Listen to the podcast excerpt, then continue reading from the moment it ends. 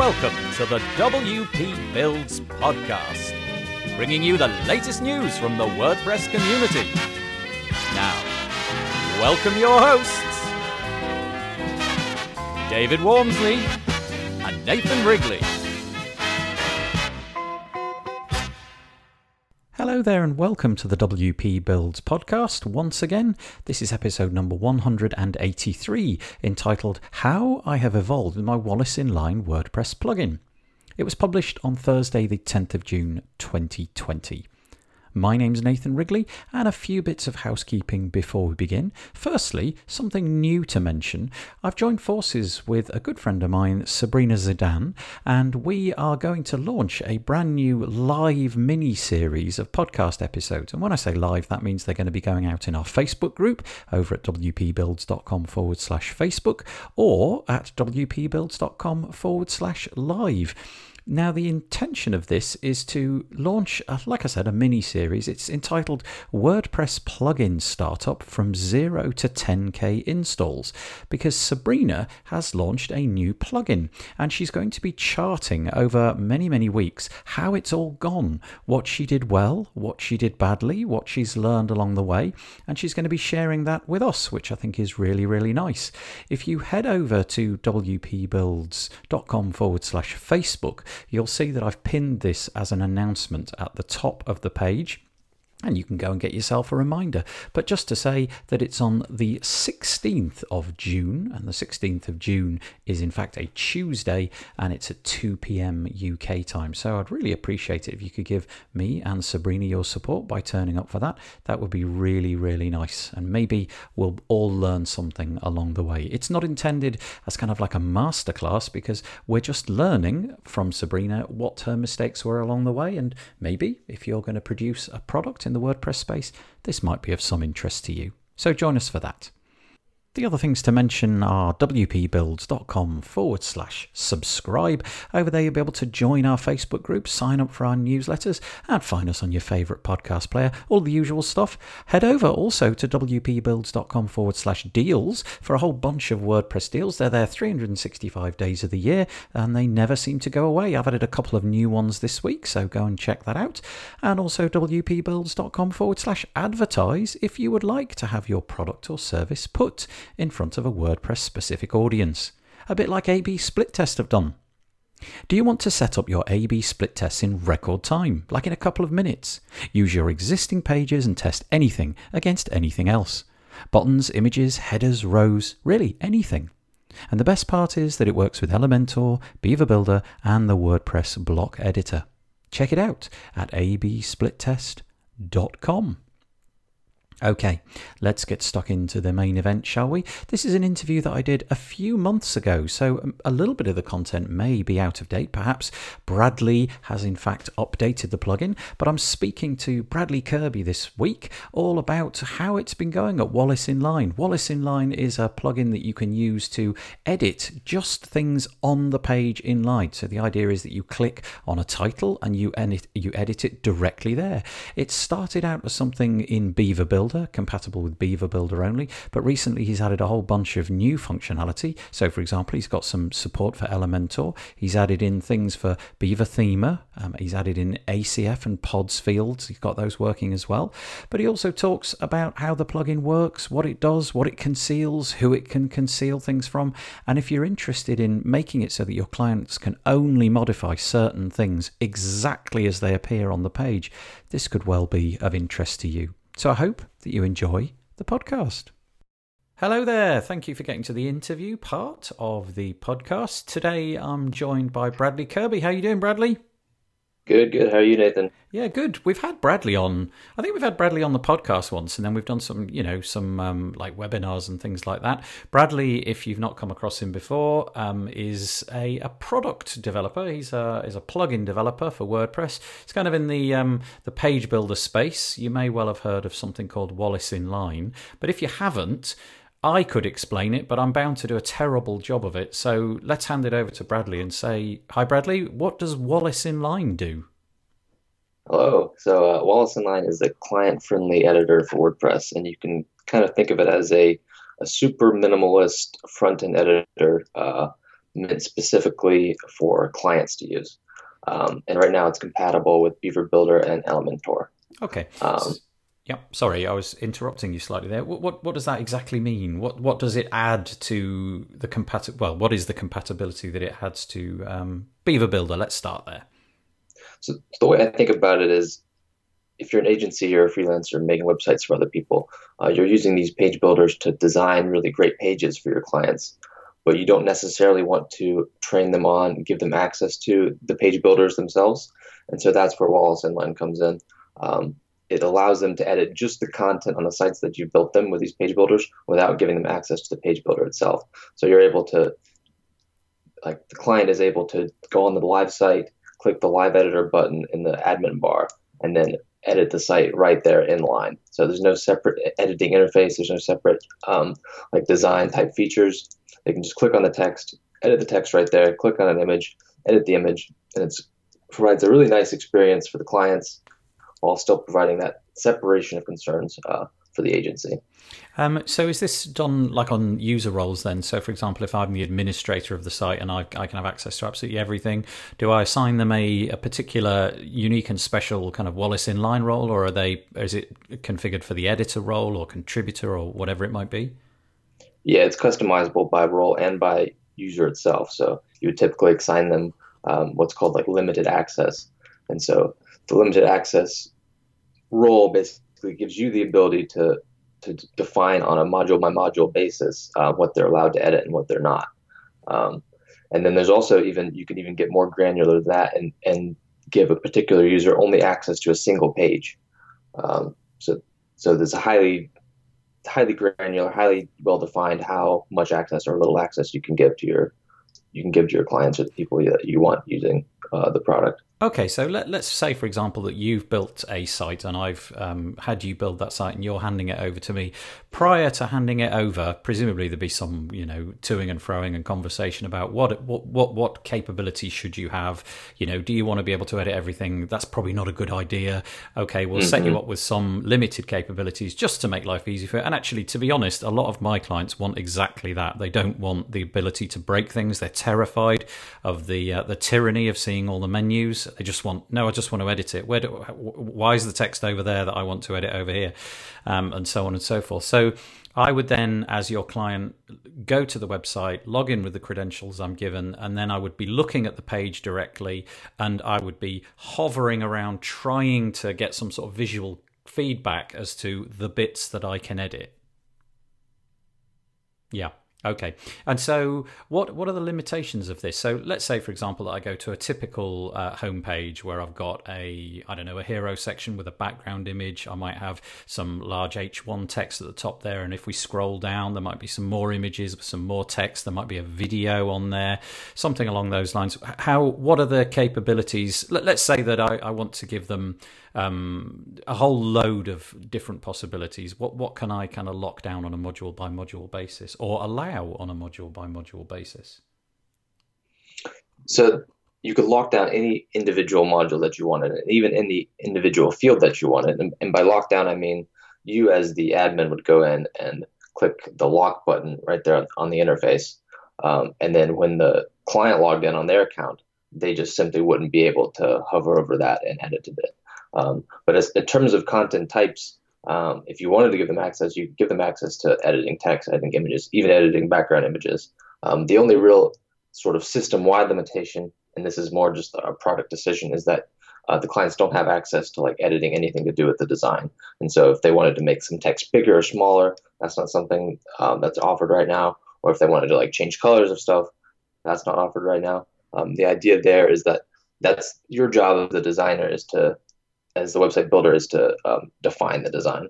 Yeah, I mean, I can see this being really extremely useful, just from the point of view of not having to not having to deal with catastrophic mess ups that come back to you. You know, what I'm meaning is you've handed it over to the client. You've, you know, they've definitely requested uh, administrator permissions. You've somehow mm-hmm. uh, somehow been coerced into giving them that, and the site is launched. And two weeks later, you go to look at it and you realise everything is wrong.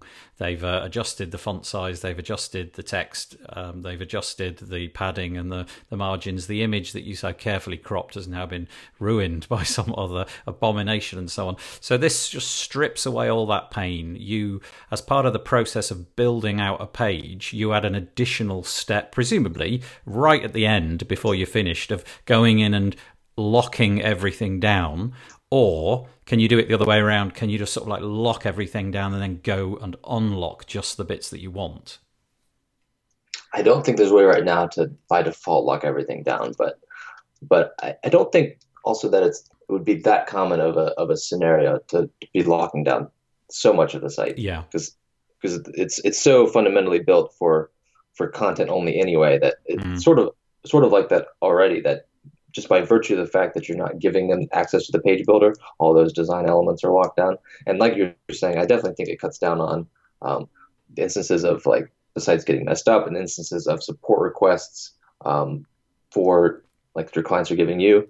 Um, it's not that surprising to me that if you give someone a powerful tool that they're going to want to use those powerful features, right? Mm-hmm. So I think I think being able to set the context of like what is uh, the most common and the most useful things to edit versus what's not. And then, of course, if there is a design type element that they disagree with or that they want to uh, talk to you about, you're still just an email away. So it's not like those things are locked down forever. Yeah. But this gives, this sets the context in that, like, okay, this is what on a day to day basis you're going to be editing, um, and and then the other stuff is out of sight, out of mind.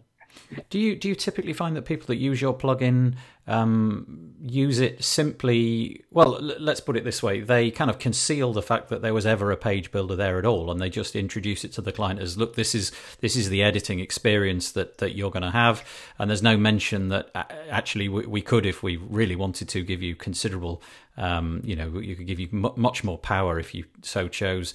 I can see myself deploying it that way. Just uh, when I make the videos to explain how the site works and what have you, just log in as them and then pretend like that's all that they've would ever have been allowed to do anyway.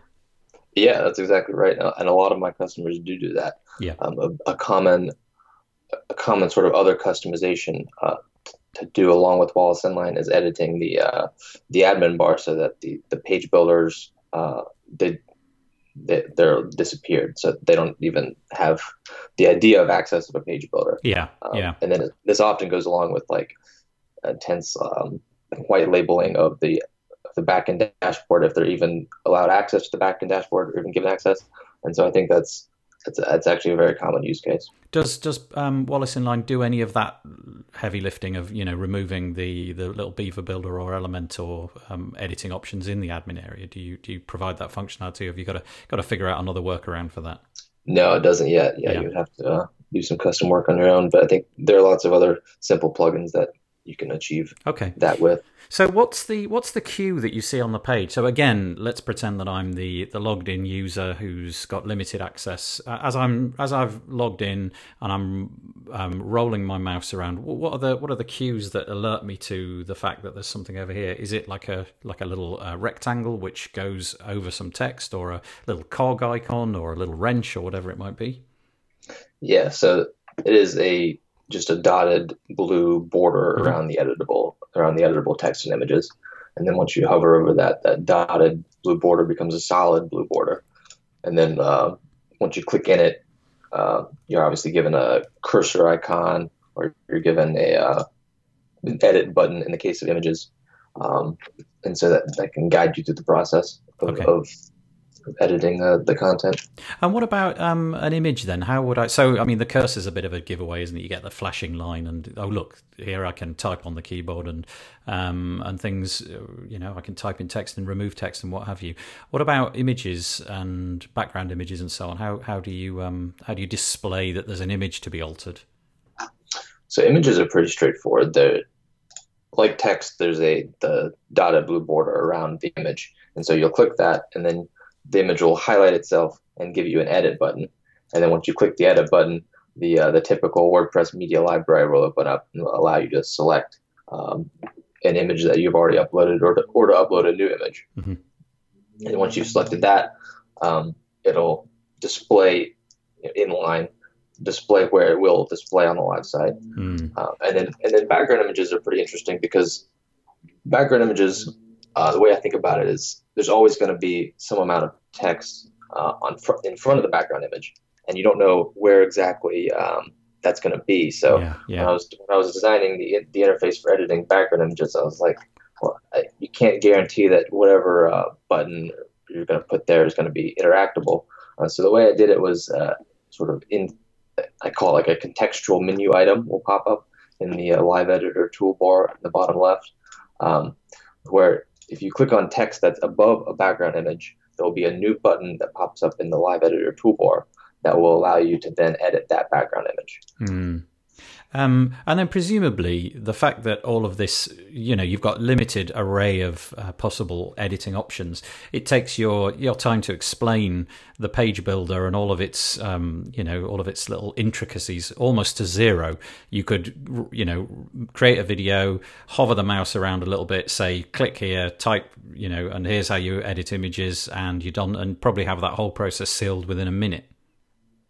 Yeah, yeah, exactly. It's, it's very, very intuitive. The, the goal for me building this product was to put as little interface as possible between the user and the live site. Okay. And so it's just the bare necessities of selecting and saving um, and publishing that that are actually exist, and everything else is right there in the live site. And there's no separate uh, there's no separate you know URL like there is for a builder. There's no separate page load. You're literally loading the live site and just clicking a little uh, live editor button in the top bar, and then you're getting a little toolbar, and then everything else is right there on the live site. It kind of feels to me that when I, when I hand over a site which has got um, lorem text, I feel a bit nervous about that because that immediately requires the the user to kind of um, you know log in and explore all the different options, and you know up pops Beaver Builder, and suddenly all those menus are there. Oh look, if I did this, I could change its font size and I could change its color or what have you. It feels to me that you could you you'd be far more likely to to wish to hand a, a, a site full of lorem over with this setup because you can just say well you can just write whatever text you want in there. That's the gap that it's going to go in. And you know that they're not going to go off exploring ways to break it. Exactly. Yeah. yeah, yeah that's And- and nice.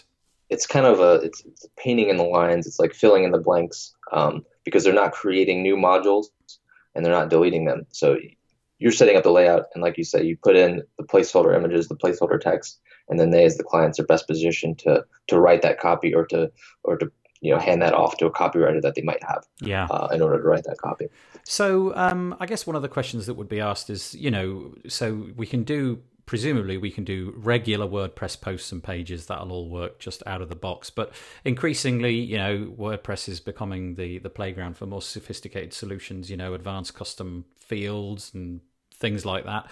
So the content that you see on the page is the product of a field which is in some random custom post type and what have you.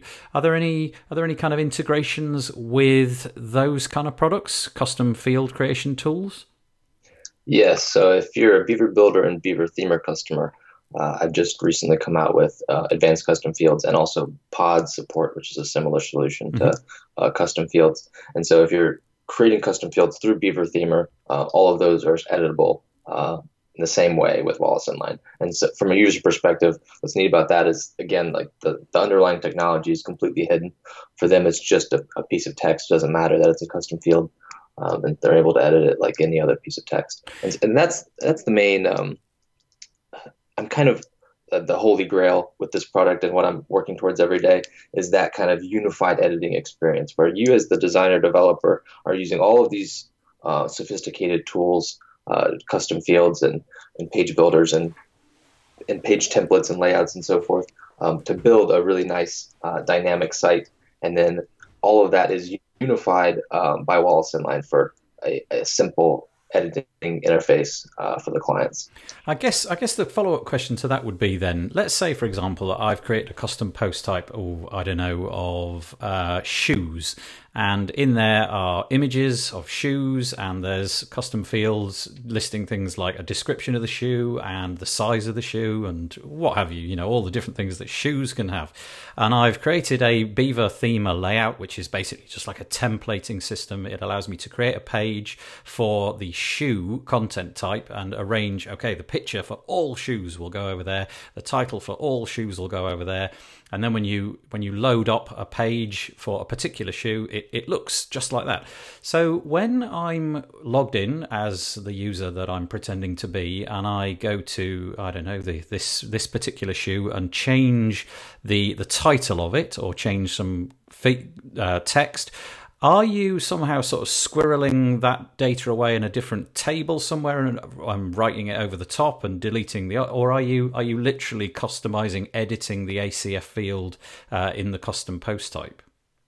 It is the the custom field itself. That's yep. what you're editing. There's no separate like mirroring anything like that. Okay, there's no no disguising. So I suppose that that might be an interesting thing which m- might rear its head with the clients. You know, let's say for example that you've deployed that was a bad example shoes. Now i'm thinking about oh i don't know something like testimonials might be a better one. And you could have those testimonials appearing in multiple different places on websites, you know, and, and I can imagine that it, you know, you do some sort of filter so that it presents a random one on this particular page and it shows the third testimonial on this particular page. Um, I suppose you've got to be a bit mindful and educate the users about that. Okay, you're editing it over here, but just be careful because that means it's also going to be spitting out a different one over there. You know, it's not just that the page is static. Yep. Yep, exactly. With with great power comes great responsibility in that well, regard. I think. Yeah, and but I guess you know, I guess um, I guess that's just how it is. So you've got um, through Beaver Themer, you can use ACF and pods. Um, have you got any more sort of like roadmap features that you're thinking about integrating into the Beaver Builder stack at the moment? Uh, Beaver Builder, I think, is looking pretty good right now in terms of the breadth of support. So right now you have global fields are editable. You have um, Beaver Themer headers, footers are editable. You have the advanced custom field stuff is editable through Beaver Themer. Um, background fields uh, or background images are editable. Icons are editable. So I feel actually pretty good about where Beaver Builder is right now. Mm. Um, in terms of um, in terms of expanding integration, right now I'm, I'm focusing on Elementor. Um, I want to get the Elementor theme builder stuff online, which is not online yet, um, and increasing like a third party support for Elementor. Okay. Um, yeah. C- can I come to Elementor in just one second? I just want to ask you one final Beaver Builder related question, and that is oh, the um, that is the one about the you, you just mentioned global um, gl- global areas. So in in Beaver Builder, traditionally, if you go over and edit something, you get this blue, as you described, this blue kind of rectangle which appears. And if it's a global row or what have you, it, it's I'm going to say orange. Uh, the, I'm not sure whether it's orange or not, but it, it, kind of looks orange. That is orange. Do you adopt that same um, notion? So you could tell a client, right, this is used elsewhere, likely because it's orange, or do you in some way indicate that um, visually? I actually don't right now, but that is uh, I should do that, and I think a, a, previous version of Wallace Inline did that did do that, but for some reason I had uh, disabled it. But but I think that's going to be making a, a, return because you're right. Any any sort of dynamic module um, where where text in one place is should is going to be um, represented somewhere else. Yeah, there definitely should be a uh, a UI type uh, indication for that. So that'll be making a return for sure. Yeah, I mean, it, uh, it's just more of a like, oh, it's orange. Okay, be careful. Where else is this used? I mean, you don't need to know, uh, particularly where where else it's used. Hopefully, if you're a you know frequent user of your own website and you're modifying it periodically, you'll have some indication of where else it's being used. It might not be being used elsewhere, but there you go.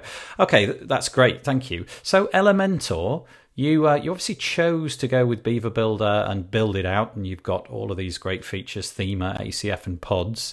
Where are you at on the Elementor journey? Obviously, in terms of like user base, Elementor is now uh, I don't know how many times bigger, but it certainly seems to have a, a significantly larger audience. So, seems like a sensible option to head over there. Where where are you in terms of the, the feature parity? So, an Elementor side. Um, there's support for all modules, all t- basic text and image modules, both in the free version and in the pro version. And so that's where I'm at right now. And then as well as a few uh, third-party supports um, for the third-party elements. Um, but I built out the infrastructure such that it's very quick to introduce more third-party uh, module support. It's just a, a, pretty simple configuration file that I can update. Okay. Um, and so, I, so I'm actively working on expanding the third party support for Elementor, as well as looking at the, the theme builder uh, in Elementor to, to provide the, those same sort of uh, dynamic capabilities that exist in Beaver Builder today. Just interested in the architecture of both of these com- um, comparatively, you know, side by side. Were there any kind of interesting things that that you achieved in Beaver Builder? And you know, you begin with a nice, fresh install of Elementor for the first time, however many months ago that was, and you thought, right, okay, let's crack on with this. And suddenly you hit a roadblock because something about the way it's been um, architected is is different. I'm sure, sure, you've probably got lots of stories like that. Yeah, that's something I was pretty scared of um, when I was embarking on the on the journey to support Elementor. But it turned out that um, the architectures are were similar enough uh, that I didn't have to substantially rewrite Wallace Inline. And actually, about a year ago now, maybe nine months, I completely rewrote uh, all of the architecture of Wallace Inline in order to be able to to do this sort of thing. So I took an early look at Elementor even back then, and was like, you know, can I can I use the same approach? And the answer ended up being no. And so, and it needed to, back then, it kind of needed to be rewritten anyway. Software kind of has a, a, a shortest shelf life where, at least as the developer, you're like, uh, this is not working. I need to just start from scratch. And so I ended up doing that. Um, and as a result of that, the infrastructure now is like, is way more uh, applicable to to be able to support different page builders, mm. um, and in, including uh, including Gutenberg, uh, the, the, native WordPress builder, um, going forward. Still requires you know, a significant amount of work, but it, it's not so much work that it's like building a whole new plugin. Yeah, it, it feels to me, and you've probably got a really good insight into this. Um, it feels to me as if uh, very frequently we're seeing significant amount of um, PR from Elementor in in terms of you know uh, features that they've added. Um, I, I, can think of maybe half a dozen things that I've seen over the last six months. Whereas Beaver Builder seems to be much more steady away. You know, they're uh, they're sort of staying on the path. They're working. Well, I don't I don't know what the purpose specifically for that is, but you know, there's less in terms of media and what have you, and so it kind of raises the question with Elementor iterating so quickly um, did has that? Do they re-architect things massively, or has that period? Because I know at the beginning of Elementor's journey, there were a few um, few discussions about the fact that they'd introduced a feature and it, it caused problems down the road. But my understanding is those days are kind of long gone. Yeah, in my experience, um, they're not really changing the fundamentals, mm. uh, the fundamental technical architecture of the of the plugin uh, anymore. So yeah, but you're definitely right that, that they're iterating iterating very quickly, kind of up the stack, uh, if you want to call it that way, um, in terms of like the, the amount of like design features that they're bringing in and the stuff that they're doing with like sections and like background images um, and, and stuff like that. Um, but none of that stuff affects the kind of the day to day that I'm interacting with their software with. Mm. The the plugin itself. Do we have to do we have to purchase the plugin um, in the Elementor version and the Beaver Builder version separately, or do we just download one plugin and and you know throw it at either of those two page builders and it'll all be good? Nope, just one purchase for all all uh, page builders. Oh, interesting. So, you know, uh, whatever state it's at with Elementor, that's where it's at, and whatever state it's at with Beaver Builder, that's where it's at. But you don't need to go and find the sort of Elementor add-on or the Beaver Builder add-on or anything. Just just the the bare bones Wallace inline plugin.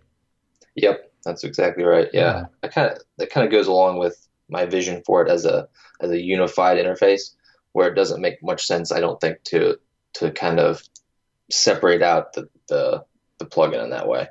Uh, I wanted to just integrate with whatever you're using to build sites for your clients and for it to just work and, and for you to be able to change those things. It's a uh, really uh, interesting model, um, especially sort of from a pricing point of view, because I suppose you could have approached that entirely differently. You know, here is something quite separate. Um, Elementor support is new. It's something that was never in the Beaver Builder version. So I'm going to I'm going to put it out there and charge separately. So, wow, okay, that's great. So, if you've got a copy, if you've historically had a copy, you've basically just inherited the the capability to stick it in Elementor sites as well. That's great. Yep, that's right. Wow, that was a courageous decision. But I suppose um, looking at it from your point of view, it was also quite a sensible decision because you'll bring over the existing users who hopefully will you know, if, if they've migrated from Beaver Builder and have started using Elementor or, or vice versa, they'll um, they'll be you know satisfied and talking about it and raving about it and what have you. Yeah, absolutely. And I've am selling and have sold lifetime licenses in the past, so mm. it feels like that's like that's the best thing to do if you're selling lifetime licenses is you're, you're sort of selling uh, your future work as well. So yeah, it kind of it kind of uh, might rub people the wrong way a little bit for yeah. them to for them to not get you know what I'm coming out with next. Yeah, fair enough. Well, speaking of pricing, let's have a quick look at that. So, if you go over to wallaceinline.com, so just to spell that out, W A L L A C E inline.com. You'll um, currently, well, the date of recording this, you've got three pricing options. Do you want to just run through what the uh, what the three options are and what you can achieve by spending a bit more? Yeah, the three pricing tiers right now are three sites for forty nine dollars a year, an unlimited number of sites for $99 a year, and then lifetime unlimited sites for $249 for a one-time purchase. Okay, and uh, so yeah, 49, 99 uh, or 249. And let me just get that right. What was the so th- oh, okay, three sites was the 49 option. And then if you buy the the higher two, you can put it on unlimited sites. So $99 per year unlimited number of sites equally with the lifetime purchase. But if you if you like it, it kind of makes sense to me.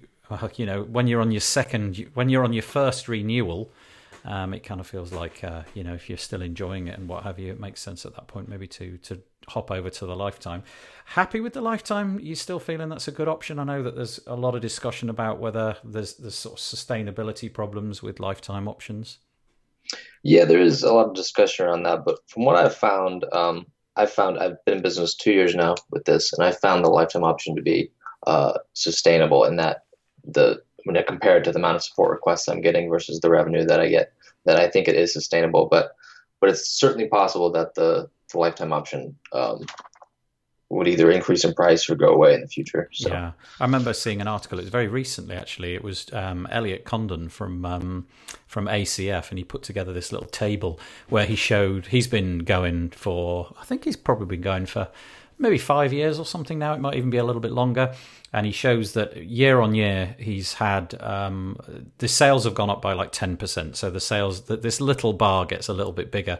But the combined number of customers that that means and the support tickets each year, mm-hmm. at some point, it, um, it tipped the balance. And for him, uh, coming up very soon, if not already, he's going to uh, he's going to drop his um, lifetime pricing and just head over to uh, you know regular pricing uh, yep. of a yearly subscription. But yeah, we'll we'll see. Hopefully, if you're still listening to this and the year is 2022, you never know, it might still be there. Go check it out.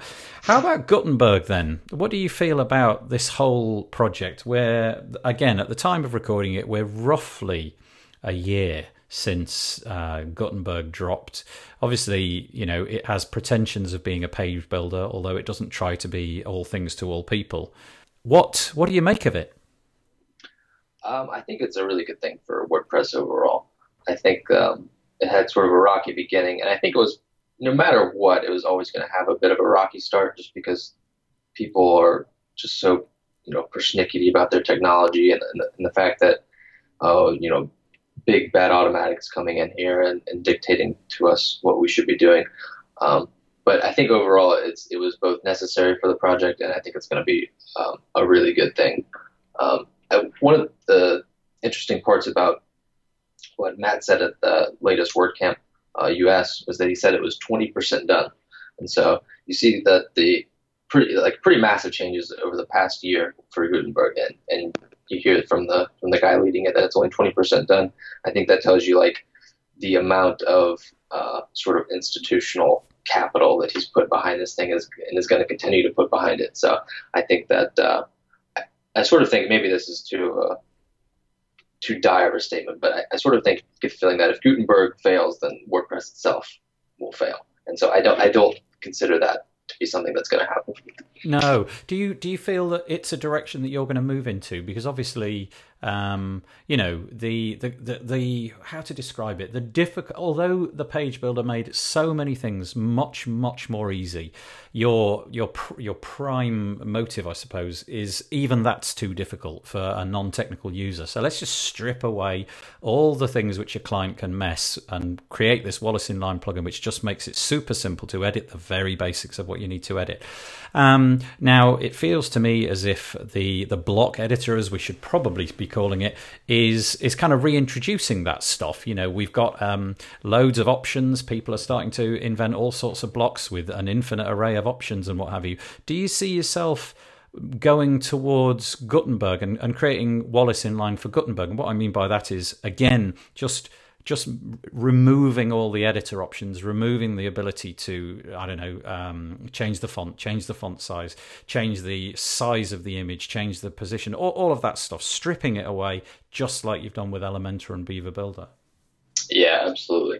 That's probably going to be the next uh, the next page builder that I support. And like I said, I do consider it to be a page builder in the same way that Beaver Builder Elementor is.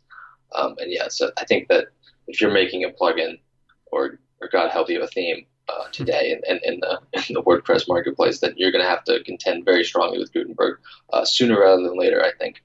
Yeah, it's interesting you said that. Um, you've obviously got concerns about themes. Do you do you sort of see the um, do you see the theme era as slowly but surely coming to a close?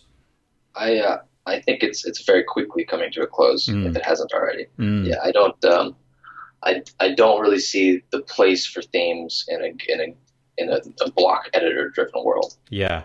And for those of us who don't understand that rationale, who are just, you know, I've used, I'm sorry, I've used WordPress for ever and a day and we've always had a theme. There's always been a need for a theme. In fact, you must have a theme. It's, it's more than, you know, it's kind of like a nice thing to have. Uh, do you want to just explain your reasoning? Because it, cause it is interesting. Well, I think actually in the very, very early days of WordPress, there weren't themes. There was just yep. the, the, one, the one theme to rule them all. Yep. And I think we'll, we'll have a a kind of return to that, just because uh, historically speaking, the theme has been has been there to define the look of the site, um, and the and the block editor and page builders in general. That's also what they do, and so you, you can't really have them both be dominant. Uh, and I, I, think you've seen the, the importance of themes in the in the page builder ecosystem decrease in importance over time. And at least from my perspective, what I've been saying is that the most in demand themes, if you're using a page builder, are the themes that do the least. It's like, yeah. what's the most lightweight theme that does as little as possible? Yeah. That's the one I want. And I think eventually that just becomes, well, you know, I let's just not use a theme anymore. And I yeah. think one of the page builders, I don't remember which one does, maybe you do, um, that doesn't require a theme. Yeah, it's oxygen. One, one newer, oxygen. Oxygen. That's, yeah. that's the one. Yeah it completely over it completely hijacks the whole sort of theme architecture and, and for that reason it, it does things in a very different way. Um, yeah it's it's absolutely fascinating. And it, it is interesting. I, I, I, sort of share your sentiments. I don't know how long this is going to last or uh, in the same way that we um, we a year ago we were sort of oh goodness me page builders they're on the way out there's gutenberg. Uh, who knows what this is going to present you know theme theme builders people who've traditionally been fabulous at creating themes. Um, no doubt there'll be a, an interesting pivot to be done whereby you um, you become an expert in uh, building the blocks which ostensibly do the same thing as your theme ever did and having all of those blocks that now are the theme available for sale instead of like the theme itself yeah i think it'll be uh, it'll be templates it'll, maybe not even individual blocks the way the way i think it maps is like plugins become individual blocks or sets of blocks and then the themes become the the page templates that you arrange them in. Yeah. So if you're a skilled designer, there will still absolutely be a place for you uh, selling those templates because those are going to be in very high demand. Everyone, uh, unless you're a skilled designer yourself, will be looking to at least start their sites from a template. Yeah, that seems to be the direction of travel. You know, you only have to look um, at loads and loads of template packs that have suddenly become available with really nice design, and, and in some cases trying to mimic that that kind of um, the stripped down theme that you were talking about, the super lightweight theme. You know, it's basically just a wireframe with some just some just some hint as to where things could go, and then the idea is you go into your page builder and, and build out all the colors and the fonts uh, yourself. Um, but then also lots of interesting products coming around in order to kind of save those templates elsewhere so that you can speed up the flow of your, your website even more quickly. One thing that comes to mind is um, Page Builder Cloud. Um, I don't know if you've come across that product, but it's um, it's you essentially you put a plugin into your website, and from that moment on, you sync it to your own cloud. So you've got a website somewhere which you've dedicated to be the the repository of all of your saved rows and modules and what have you. You install like the child plugin. I'm probably not doing this justice, but and then from that moment on, you can every new site that you that you create, you can just quickly with one button suck in all the templates that you've ever made before and saved away. I mean, it's just remarkably easy to do, and uh, you know, it takes seconds to build build a site from things that you've already created, and I can see that becoming a bit of a thing as well. You know, um, yeah, on, online repositories of blocks and what have you. You just sort of download big packs of them. Anyway, yeah, interesting, interesting stuff. Um, Sadly, we're out of time, uh, Bradley. I'm gonna have to uh, gonna have to sort of knock it on the head, as I say. But before we before we do that, um, do you want to do you want to tell us anything about where we can find you, um, Twitter handle, URLs that you want to mention, and so on? Yeah, I'm on Twitter, Bradley underscore Kirby, and then definitely check out WallaceInline.com if you're making a site for uh, clients and you're using Beaver Builder Elementor. Thank you very much indeed. Thanks for coming on the show today, Bradley. Thanks so much. Always fun being on here, Nathan. Right, that's it. I hope that you enjoyed the podcast this week. It was very pleasurable chatting to Bradley. Like I say, it was a little bit of time ago that we recorded that podcast episode, so perhaps the odd thing has changed. You can certainly hook up with him in the Facebook group, wpbuilds.com forward slash Facebook. I know he's in there, and you could ask him if anything has changed in the in the time since we recorded it. Anyway, I hope that you found it useful and interesting. The WP Builds podcast was brought to you today by AB Split Test. Do you want to set up your AB split tests in record time? Well, the new AB split test plugin for WordPress will have you up and running in a couple of minutes.